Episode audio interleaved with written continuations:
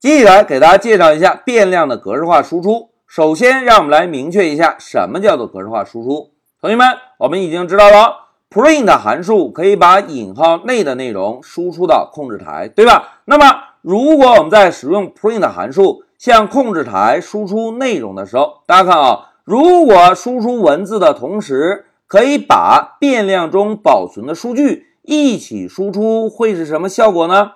哎，同学们看一下上面的示例啊，在之前我们完成过买苹果的案例，对吧？在之前的案例中呢，我们只是在控制台输出了一个四十五的数字，但是如果我们在控制台输出这样的内容，会是一种什么效果呢？同学们看，在控制台输出苹果的单价是多少钱一斤，购买了多少斤苹果，需要支付多少钱？哎，如果以这种方式来输出，是不是会更加人性化？那么，想要达到这种效果啊，就需要使用到格式化输出了。同学们，所谓格式化输出啊，首先第一步，我们需要建立一个格式化字符串。那什么又是格式化字符串呢？哎，老师给大家画一张图啊。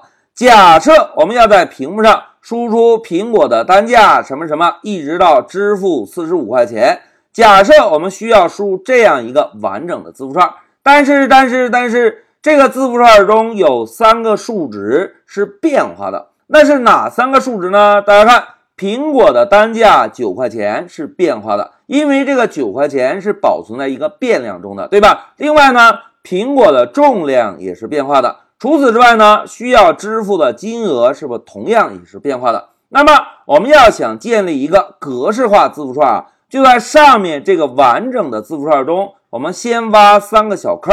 这三个小坑呢，就是把我们变量的位置先空出来。那空出来之后应该怎么做呢？哎，同学们注意啊，空出来之后，我们就需要使用到一个百分号。这个百分号啊，专业的叫法呢叫做格式化操作符。然后呢，我们在这个百分号后面啊，需要跟上一个字符。我们可以针对格式化字符串中的变量类型来选择不同的字符。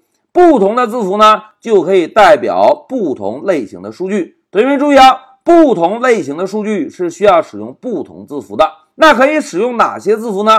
哎，同学们看一下这张表啊，老师呢在这张表中啊列出了我们格式化字符串中常用的几个字符。那现在大家看一下啊，百分号 s 可以代表字符串类型的数据，百分号 d 可以代表整数类型的数据，而百分号 f 可以代表小数类型的数据。哎，同学们看，字符串、整数、小数都有了。那现在我们再看一下上面的例子啊。如果我们希望在控制台输出苹果的单价是多少钱一斤？哎，同学们，九点零零应该使用什么控制符？哎，应该使用百分号 f，对吧？那五点零零呢？同样使用百分号 f。四十五呢？同样使用百分号 f。因此啊，我们先建立一个格式化字符串，在这个格式化字符串中呢，我们就在九点零零这里写个百分号 f，然后呢，在五点零零这里同样也写一个百分号 f，在四十五点零零这里呢，同样也写一个百分号 f。哎，大家看啊，现在一个格式化字符串呢，就是苹果单价百分号 f 元美金，购买了百分号 f 金。需要支付百分号 f 元，哎，一个完整的格式化字符串有了。那有了格式化字符串之后，我们怎么样用 print 函数来做输出呢？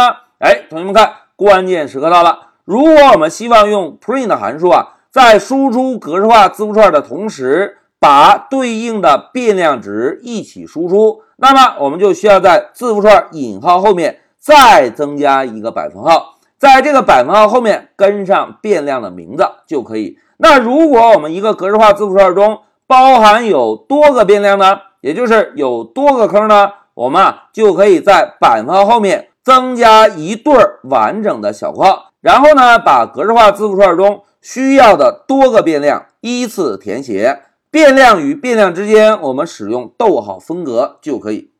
这个就是使用格式化字符串来做格式化输出的基本语法。